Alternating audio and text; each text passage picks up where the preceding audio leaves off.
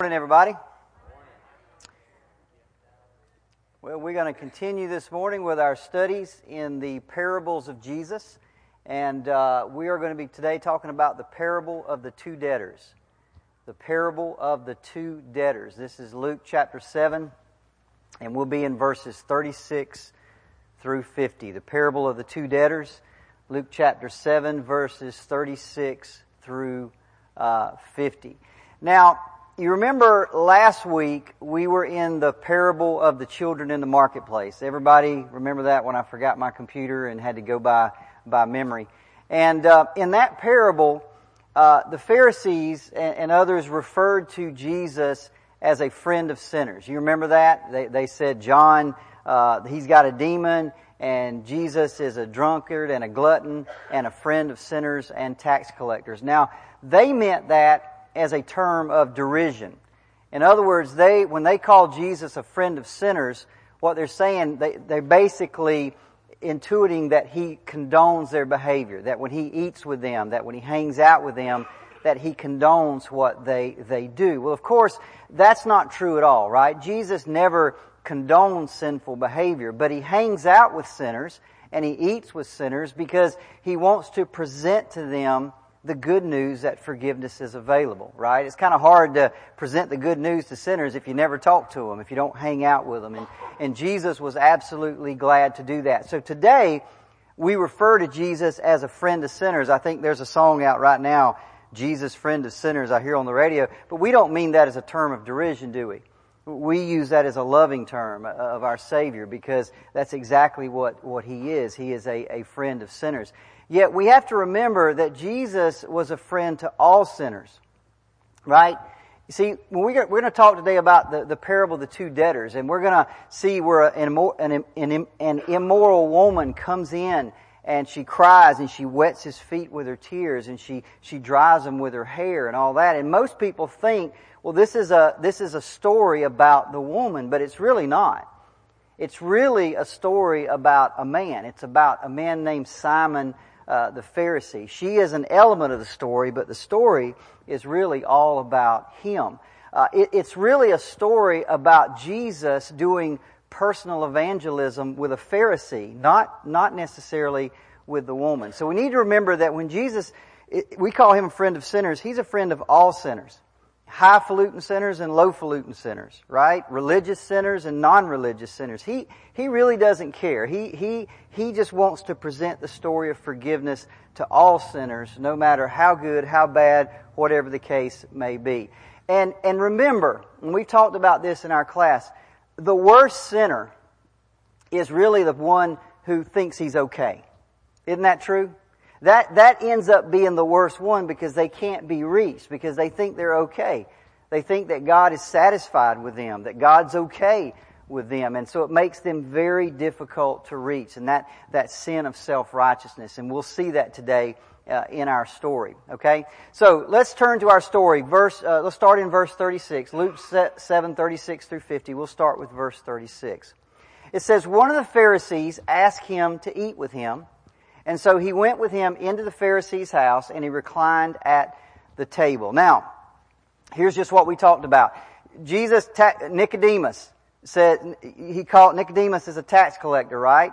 He says, Nicodemus, let's go to your house and eat. Simon the Pharisee, Jesus, would you want to come to my house? Sure, no problem. I mean, he doesn't, he doesn't care. Now this is, think about Jesus for a second. This, when you read the Bible and you start reading these stories, one thing you notice about him is when he gets an opportunity to evangelize, he zeroes in on that opportunity. He really doesn't care what's happening around him.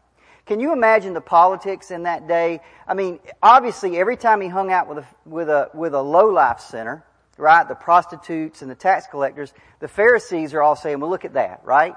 But on the other hand, don't you think every time he hung out with the Pharisees, all the other, the low-life sinners could say, well look at that, he's one of them. Right? There's all this, these politics. You, you, sometimes you gotta think about, what is this person gonna think? Or what is that person gonna think? If I go over to their house, what will they think? Jesus is like, who cares?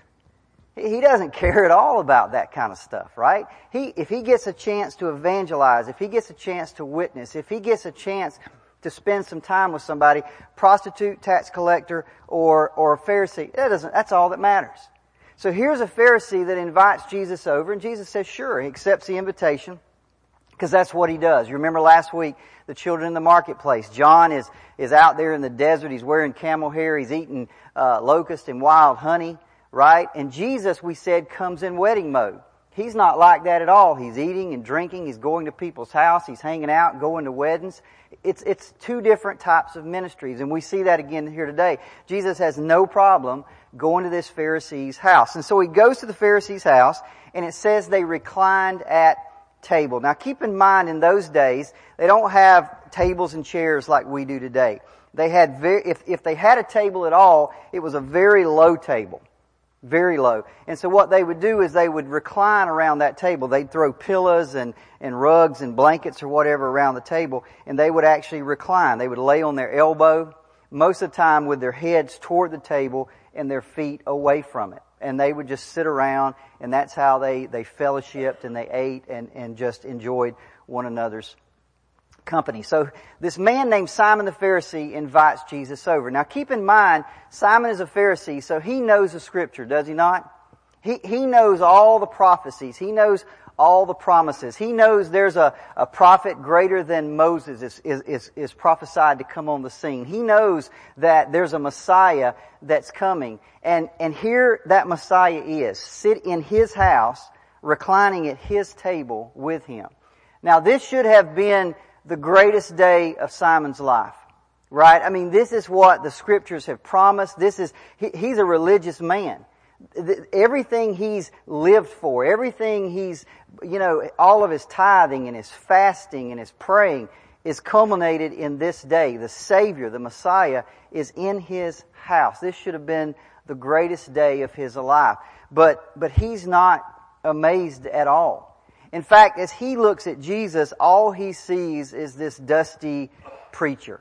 All he sees is a man. All he sees is a, is a teacher. Maybe a prophet. He's not real sure that he might be a prophet, but, but he just doesn't, he doesn't see him as Messiah at all. So he invites Jesus over to eat, which on the surface is a, is a good thing, right? You think, well, he's invited him over to eat. But what we know is he doesn't respect Jesus.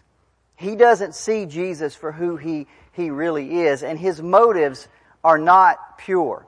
Now, at a minimum, he's invited Jesus over to kind of validate his own opinions of this, of this Judean preacher. He's, at a minimum, he thinks, you know what, maybe this guy's a teacher, I'm gonna invite him over and I'm gonna find out what he's really about. Or he could have something, uh, some ulterior motives, like maybe he's actually like the lawyer trying to capture Jesus, trying to test Jesus, have him say something that he can then use uh, to condemning. And you say, well, Derricke, how do you know all this? How can you read all this into his motives? Well, the, the way we know that is because Jesus is in his house at his table with dirty feet. Now, if you go back and you look at that culture, foot washing or offering foot washing to someone that comes into your house this is a deeply ingrained custom for thousands of years.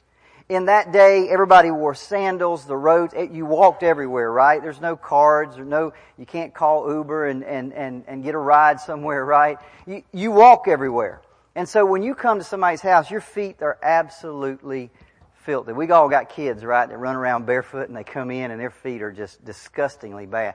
Well, that's how people's feet were back then. So one of the things you did when somebody, the first thing you did is you offered them a pail of water or a bowl of water, something to wash their feet. Or if you were a man like Simon, you probably had servants, you had your servants do it. So to not do that, to not offer somebody to wash their feet, to not have their feet washed is a complete sign of disrespect. That is just not something you did in that culture, but yet this is exactly what Simon does. He does not offer Jesus any way to wash his feet. So here is Jesus. He's at the table. He's reclining. Maybe they're having some conversation. He's got filthy feet. But Jesus doesn't say anything about it. Right? Doesn't make a big scene. He just says, you know, okay, that, no problem. And as they're sitting there, as they're eating, someone else enters the room. Let's pick up in verse 37. And behold, a woman of the city who was a sinner. when she learned that he was reclining at table in the Pharisee's house, brought an alabaster flask of ointment. So what do we know about this woman? Well, we know she was a local woman. Everybody knew her. She was from that city. We're not talking about a metropolis like New York City. This is a, you know, cities back then were uh, a few hundred at the most, uh, you know, uh, maybe a thousand people. Not a big city. And, and I believe they're in the, in the, in the village or the town of Bethany here. So it's not a big place. Everybody knows everybody. So everybody knows her. And, and here in Luke, he just calls her a sinner. Now, this woman had a reputation. She was known to everybody. So when they walked, when she walked in, they knew who she was. And it was so shameful. Basically, sinner is a euphemism for a prostitute. It's just, you, you, in that day, you didn't even talk about what they did. You, would never call her a prostitute or other words to that effect. You just didn't do that. it was shameful even to speak that kind of language. So they would just use a euphemism, call her a quote unquote a sinner. But everybody knew she was a prostitute. Okay? But that's, again, they're just being, they're being polite about it. So she comes into the, she comes into the house and she walks up and, and I can just imagine she, and I want you to put yourself in her place, right? She goes in, I mean, this is a, this would be like, you know, one of us walking into some highfalutin place, right? And we just, we know we don't belong there, right? I mean, we, she knows she does not belong there. So it takes a lot of courage and a lot of bravery for her to even walk into that place, right? Now look at verse 38. And standing behind him at his feet, remember he's reclining at table, his head's toward the table, his feet is away. So standing behind him at his feet, weeping, she began to wet his feet with her tears, and she wiped them with the hair of her head, and she kissed his feet, and she anointed them with the ointment. So this is just, I mean, I, I, I can just imagine. She walks in, she's got eyes for him. I'm, they're probably staring daggers at her, right? Like, what are you doing here? and she's got eyes for one person. I mean, she, she is just staring intently at him. And she walks up and she just begins to sob. I mean, this, these aren't just tears rolling down. I mean, she is sobbing. She sobs so much that it wets his feet with her, with her tears. Now, let's stop for just a moment and I want you to put yourselves at that table. You're one of Simon's friends. In fact, let's do it this way. Let's say today you meet somebody in church, there's a preacher that's visiting and, and, and you get an idea, well, we're going to invite him home for dinner. And so you invite this preacher over to your house, okay? And y'all are all sitting around, you're having a nice meal, and all of a sudden there's a knock on the door, and there's a woman standing there. and you know this woman. And this, this woman does not have a good reputation, okay? You know her. She's dirty, she's ragged, she's, she's just got a bad reputation. And you open the door, and she walks to the, straight to that preacher, and she bends down and she takes his shoes off and she begins to cry and she begins to hug his feet and she begins to wipe his feet. Now you tell me, you're in that room, how do you feel? You, is that appropriate? Come on. Get yourself out of that story that's a Bible story and put yourself in the room. Is that appropriate? Of course it's not appropriate. How would you feel if you were at the table? You would be mortified. Would that be the most awkward situation? Seriously, come on. Yes or no? See, we gotta quit reading these, these stories. Oh, that's a nice Bible story. Put yourself in the story. Put yourself in the room. What if I was there? How would I have handled that situation? What if it handled, you know, what if it happened that way? See, this is a difficult situation for Jesus. Right? In the first place, she's a known prostitute. He knows that. He, he's, a, he's a prophet, guys. He knows. He can read men, men's hearts. He's fixing to do it here in just a minute. He knows exactly who she is. She walks in the room. I mean, he's a holy man. And she begins to touch him and she begins to, to, to wet his feet and she's pouring this ointment and, and these people are looking around thinking, does he know her? This is a, this is, would you agree this is even intimate? Yes or no? Sure it is. This, these guys, this is, for Jesus, you know, for us, I'd be like, oh, how, she, she's gonna make me look bad in front of all these people. Yes or no? Sure she is. See, Jesus, I mean, he just is not fazed by that stuff at all. He doesn't really care what that person thinks. He, he's not into all that. But see, this is a very, I mean, we got to understand this is a very serious breach of propriety. These are just things you just don't do. And, it, and as, as, I said, it would be very easy for those looking on to say, do they, are they, do they know each other? Right? I mean, even we have to admit from a social standpoint, at, at the, at, at the least, it's inappropriate. And, I mean, there's, I mean, there, but Jesus, Jesus doesn't seem, doesn't seem to bother him at all. Now, now again, Simon and his guests are absolutely mortified. By the way, we would be too. If we were sitting there, we'd be like, this. does he know who this woman is that's touching him? We would think the same way that they thought. Now Jesus, as I said, he's completely unfazed by it. He knows her. He knows what's in her heart. He doesn't do anything to stop her. Our story continues. Look at verse 39. Now when the Pharisee who had invited him saw this, he said to himself, now notice this, he says it in, he's not talking to anybody, is he?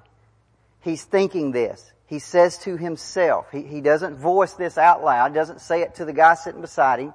He just voices it to himself. If this man were a prophet, he would have known who and what sort of woman this is who is touching him, for she is a, quote, sinner. She's a prostitute. He, he would know that. How, what, what's wrong with this guy? Okay? He, he, if I thought he was a prophet before I came into the room, now I know he's not a prophet. Because any holy man would not let somebody like that be polluted by the touch of a prostitute. So there's, there's no way this man's a, this man's a, a, a prophet. That, that's, that's out. So even if he even thought that, now he's validated within himself that that's not the case. Now, the irony here is that Jesus is a prophet, and Jesus knows not only who the woman is and what's in her heart, he also knows who Simon is and what's in his heart.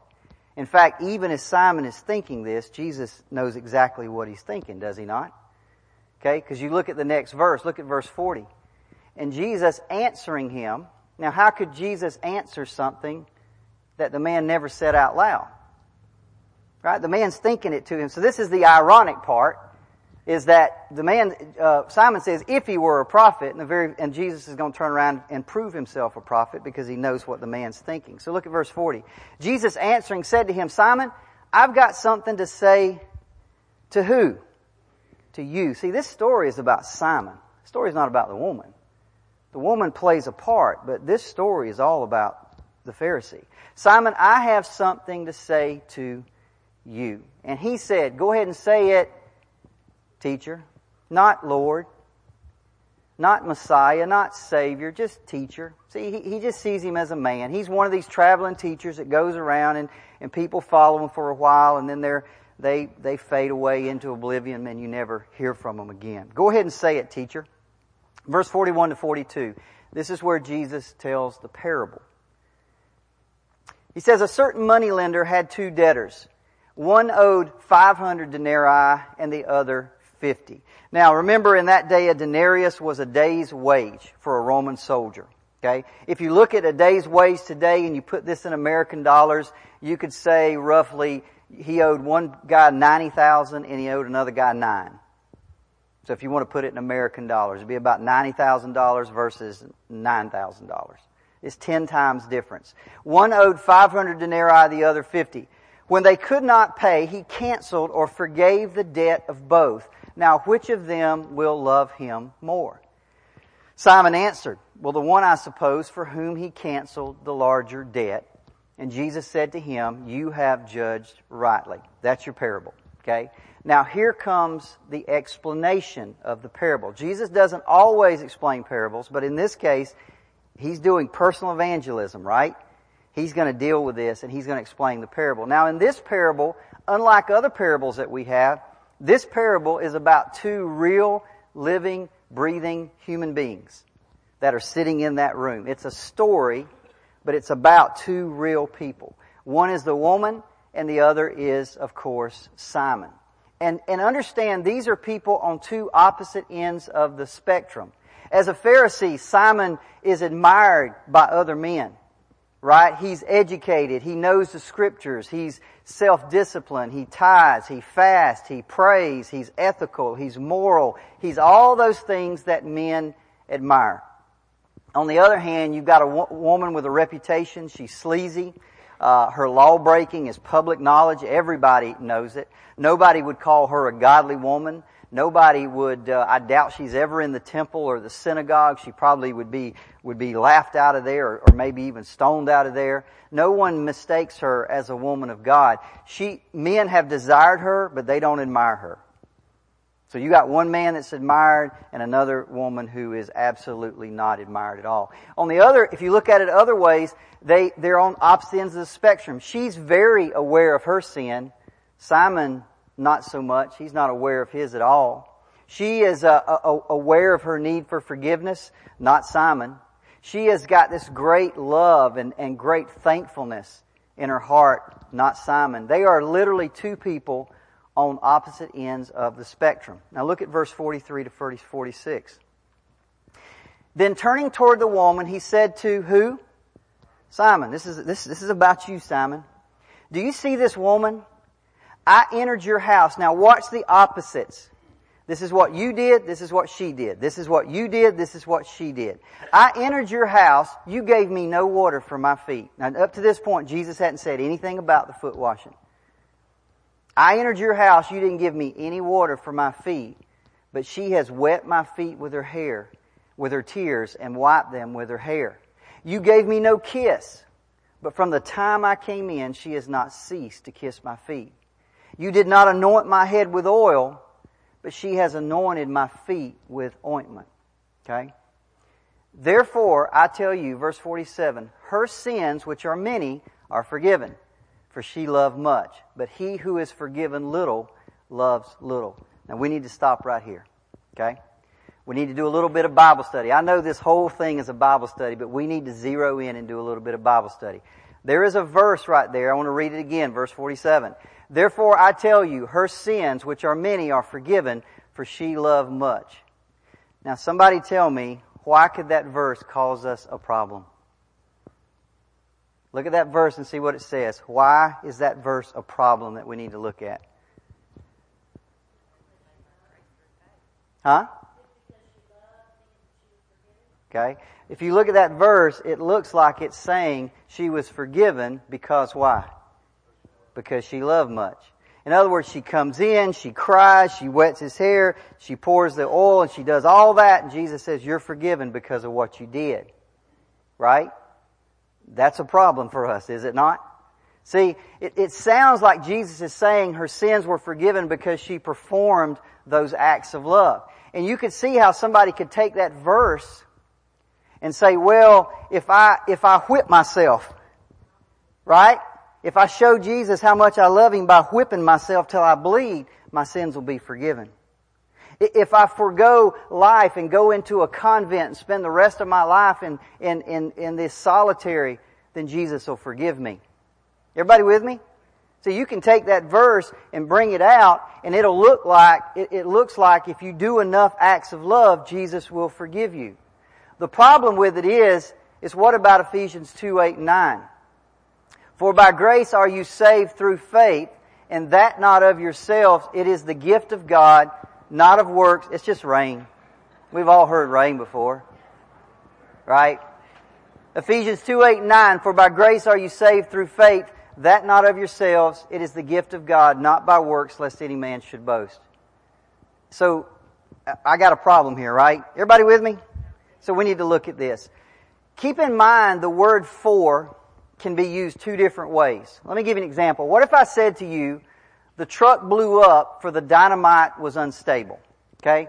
See, in that case, the word for is a cause. What caused the truck to blow up? The dynamite was unstable. But what if I said this? The truck blew up for I saw it happen. Did me seeing it happen cause the truck to blow up? No. See, in that case, it's all about evidence. In other words, sometimes the word for can be translated, this, this is the cause of what happened, but sometimes it can be translated to mean this is the evidence of what happened. Everybody with me? Okay? Now, we have to read that sentence again and ask the question. Therefore I tell you her sins, which are many, are forgiven, for she loved much. How is Jesus using it in this sentence? Is he using it as a cause? Was the cause of her forgiveness the acts of love? Or was the acts of love the evidence of her forgiveness? Well, let's look at it in context. Let's look at the whole from verse 42 all the way down to verse 50. Look at what he said. When they could not pay, he canceled the debt of both. Now, which of them will love him more? Now, in that verse there, which comes first? The cancellation of the debt or the love? The cancellation of the debt or the forgiveness of the sins. Look at verse, uh, at the end of verse 37. But he who is forgiven little loves little. Which comes first? Forgiveness or love? Forgiveness. Look at verse 50. And he said to the woman, your faith has saved you. Go in peace. Which came first? The faith or the, or the forgiveness? Okay. So, it's obvious to me when you look at it like that that Jesus is not creating some new doctrine.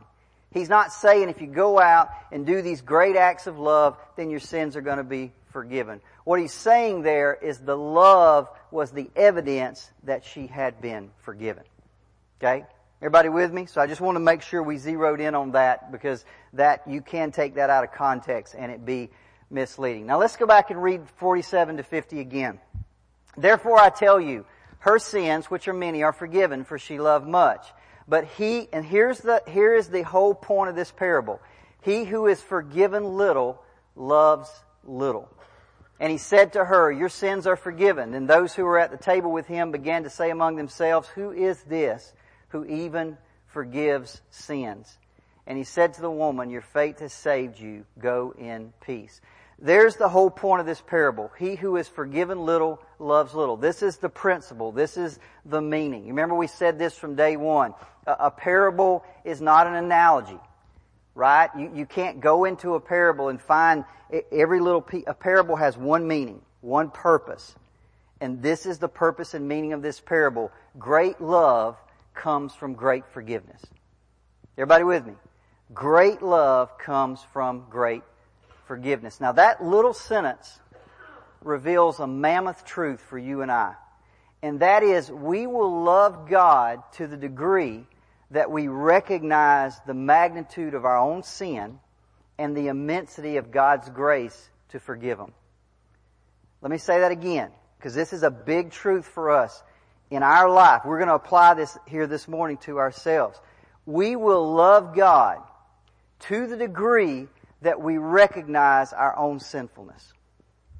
Everybody with me? Okay?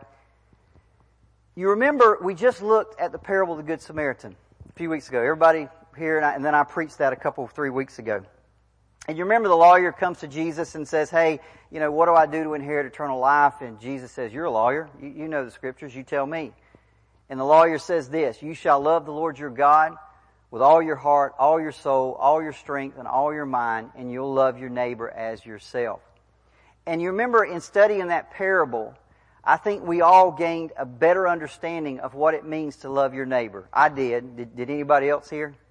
Right? I mean, if you're going to love your neighbor as yourself, that means you do for your neighbor everything you would do for yourself. Remember the, the example we had where uh, somebody's car breaks down? And we think if we stop and let them use our cell phone that we've been a good Samaritan, right? But what we realize that if you're going to really love that person the way you love yourself, that means that when you stop and help them, and they call the wrecker and the wrecker comes, you pay for the wrecker. And then you put those people in your car and you take them to the mechanic shop. And when you get to the mechanic shop, you pay the mechanic. And then you take those people to the rental car place and you rent them a car. Right? Because that's exactly how you would do for yourself. The fact is, very few of us love anybody the way we love ourselves. See, what we found out is that in practice, love your neighbor is a lot different than we, we think it is. But how about loving God with all your heart, with all your soul, with all your mind, with all your strength? What does that look like? Well, in fact, don't we see that in today's parable? Don't we see that in today's story? That, that, you want to see what loving God with all your soul, all your strength, all your heart? Look at that woman. Coming into a place where she's not welcome. People are staring daggers at you. People are judging you. People don't want you there, and yet you wade right in there, and you just, it looks inappropriate, it looks completely, I mean, this ain't good, and you don't care because you love Him and everything else just fades away. That's what loving God looks like. You see, folks, just like loving your neighbor as yourself is a lot different than it really, we really think it is. I can tell you what loving God looks like can sometimes shock us. The same way it shocked Simon. It, it's, it's, I think there's a lot more to it than we've ever, than we really know. Now, here's the question. What is the application of this parable for you and I? Okay? I've thought a lot about that this week. Uh, I mean a lot about this. And I don't know the best way. I'm going to try to explain it. I'll do my best. I put up a, a line here. You remember I said that Simon and the woman are opposite ends of the spectrum, are they not? On one end you got Simon who is, who is less sinful. Even Jesus said, he who is forgiven more, right? He, Simon, you want to, she's more sinful. She's got more sins. She's got a lot worse sins. She's on this end of the spectrum. Simon's on the other end. He fa- he fasts, he prays, he tithes. He he he's a moral man. He's an ethical man, right? He's a religious man. He's on the other end of the spectrum down there. Now, I want to ask you a question. Where do you want to be on that spectrum? Do you want to be less sinful like Simon? Or do you want to be more sinful like the woman? Well, if we answer truthfully, we are to be a holy people, are we not? Right? I mean, we're to be a holy people. So, so we want to be on that end. We want to be less sinful. That should be our goal every day to, to walk, uh, uh, Ephesians 4 1. Therefore, brothers and sisters, walk worthy of the calling in which you've been called. So if we're honest, we want to be down there. Yes or no? Alright. Now let's add this there. Look at that spectrum again. On this end, she loves God more than Simon. Yes or no? Now where do you want to be? You want to be down there. Everybody see the pickle? There's the pickle we find ourselves in. I, I, I, want to love God more, right? But how do I do that? Does that mean I run out and commit a bunch of sins? Everybody see the pickle we're in, right? It's kind of a, it's a conundrum. So what's the answer for us, you and I, to love God more? Should we be more sinful? Should we go out and commit greater and bigger sinful acts? By the way, Paul heard this all the time in Romans 6 1. He, he answers the question that he's heard over and over again. What shall we say then? Are we to continue in sin that grace may abound? Should I just go out and sin a bunch so I'll find out what that's like? So I'll know God's forgiveness and I'll love Him more? Well, of course not. Paul said in Romans 6 2, by no means, how can we who have died to sin live any longer in it? See, the answer is not that we need to commit more sinful acts, but the answer is that we need to see ourselves as more sinful, not be more sinful. See, we, we need to see ourselves the way that God sees us. You see, our, we need to change the way that we view sin if we're going to love God more, then we have to see ourselves differently. We have to see ourselves like the woman saw herself as people who have been forgiven much. Now, how do we do that? Well, let's start with our problem. As, as, as people, this is what we do. We see the magnitude of our sin in relationship, in relation to the acts that we commit. Do we not? Yes or no? Every one of us, we judge ourselves based on the acts that we commit. If we do certain things, we're more sinful. If we don't do those things, we're less sinful. See, it's all tied to the acts, what we do, what we don't do. That, that's just how we've got this measuring stick. And, and, and what we do, if we're not careful, we begin to take that measuring stick and judge ourselves against who? Other people. Well, look at them.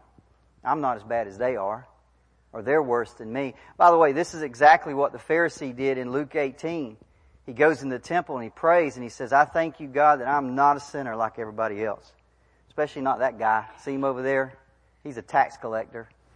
See, we, we judge by, by the acts.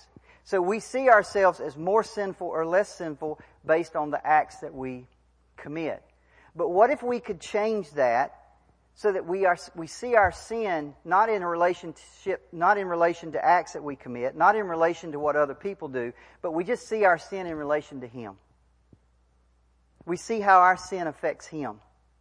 We, we view our sin through, through his eyes, not through our, our own.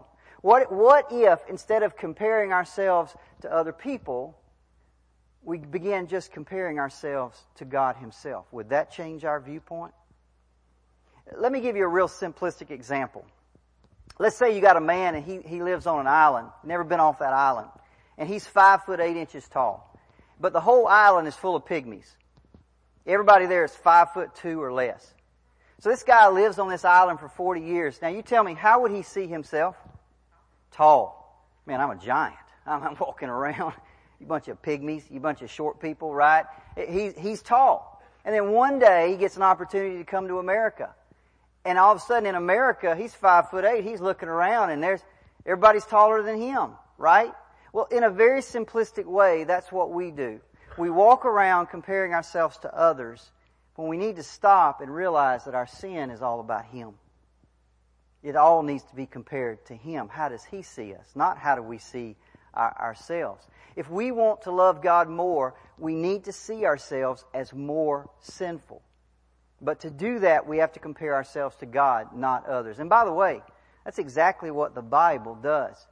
We always begin, right, in, in our Romans Road of Salvation with Romans 3.23, which says, and we can all quote it, for all have sinned and come short of the glory of God. See, when, when, when the Bible says you're a sinner, it, it's doing that in relationship to God. It's saying you're compared to Him. You've, you've, you're short. You've fallen short right? I ran across this this week. I don't, I don't know how we go through life and read these things over and over and over and over and over again and never see it. But I was listening to a sermon this week on something else and, and the guy brought this out and I thought, well, I've never seen that. James 2.10 and 11 says this, For whoever keeps the whole law but falls, but fails in one point has become guilty of all of it. We all know that scripture, right? Now, be honest, hadn't you ever thought, how is that fair? That really makes no sense, right? I commit one little thing, and that guy over there commits a thousand, right? Because isn't that, isn't that how we think? See, my acts are here, their acts are up here, I'm not as sinful as they are. But James says, no, no, no, that's not the way it works. He says, you commit one, you're guilty of all of it. in other words, he commits, you're just as guilty as the guy that did a thousand. Now, you may ask the question, now come on, James, how is that even fair? In fact, you might even ask him, James, how can you justify that statement? Now, verse 11 starts with for. That word means what? Because. For whoever keeps the whole law but fails in one point has become guilty of it all because he's fixing to justify why that statement is true. And I don't know how I missed this. But look at what he says. Because he who said, do not commit adultery, said, do not murder. James says, you want to know why your sin is so bad? Because he said, don't do it. The same God that says, don't do this, said, don't do that. Which means your sin is all about rebellion. It's all about your attitude toward Him. Everybody see that? He's saying that's what makes it bad. It's not the actual act itself necessarily. God's not judging on some scale. Every act of sin, whether it's adultery or murder or thievery or lying, is an act of rebellion against the Almighty God. That's why James says that's true. It doesn't matter the act, it's an act. You rebelled against the sovereign Lord of the universe. You are guilty. Just as guilty as the guy that does a thousand times worse than you do. See, that's, a, that's, that's how the Bible views our sin as an act of rebellion against the sovereign Lord of the universe, against a holy God. And we've got to start seeing that. That our little things are just as bad as the big things because they're acts of rebellion. You can go on and look at other scriptures. Romans 14, 23. And we need to meditate on these. I really, that's why I've been thinking about this a whole lot this week. Whatever is not from faith is sin. Hebrews 11:6 without faith it's impossible to please him for he who comes to God must believe that he is and that he's rewarder of those who seek him. Who, whatever is not from faith is sin. The guy that was, I was, was listening to this sermon, he said, look, you can go build a hospital and it's sinful. And you say, well, how can that be? How could me building a hospital be sinful? Uh, that's what Paul said. If you're not doing it to bring glory to God, if you're not doing it on His behalf, if you're not doing it as an act of service to Him, it, it, not only does it not please God, it's sinful. Because you're doing it for your own reasons. You're doing it for a pat on the back. You're doing it to make yourself feel better. You're, you're doing it to put your name on a plaque on a wall. It doesn't matter. At the end of the day, because you're not doing it for His glory, you're rebelling against the God of the universe, and you're guilty. See, we need to meditate on this. If we want to love God more, then we need to see ourselves as God sees us. We need to see ourselves as more sinful. And you see, it's kind of it's kind of this odd exercise, right? He who is forgiven little loves little. I've never been a drug addict. I've never done those. I don't have this story of all that stuff. And some of you don't either. But I want to love him more. Don't you? I want to love him like she loves him. What's holding me back? I can't just run out and commit a bunch of sins, but what I can do is see myself as more sinful. I can see myself in the light of the glory of God. And the more I see that and begin to push aside, well, she does this or he does that, forget all that. It's just about me and him. And I see my sin as a rebellion against him. And I see myself as more sinful. Then the love of God should begin to grow in my heart because now I see the grace that He shared with me in forgiving my sins. So let's strive to see ourselves as that woman saw herself, not as, not as Simon did, but as people who have been forgiven much. Because when we do that, we will love God more. All right, next week, I had a couple people ask me about what I'm doing next week, and um, uh, half the time, I, I, don't really know because I got a list of parables, but I'm, I've, I've decided I'm going to start following the list. So you'll know next week what we're going to do. So next week, next week we're going to talk about the rich man's meditation. That's in Luke 12. And so if you want to read ahead, you can, uh, you can do that. Let's pray. Father,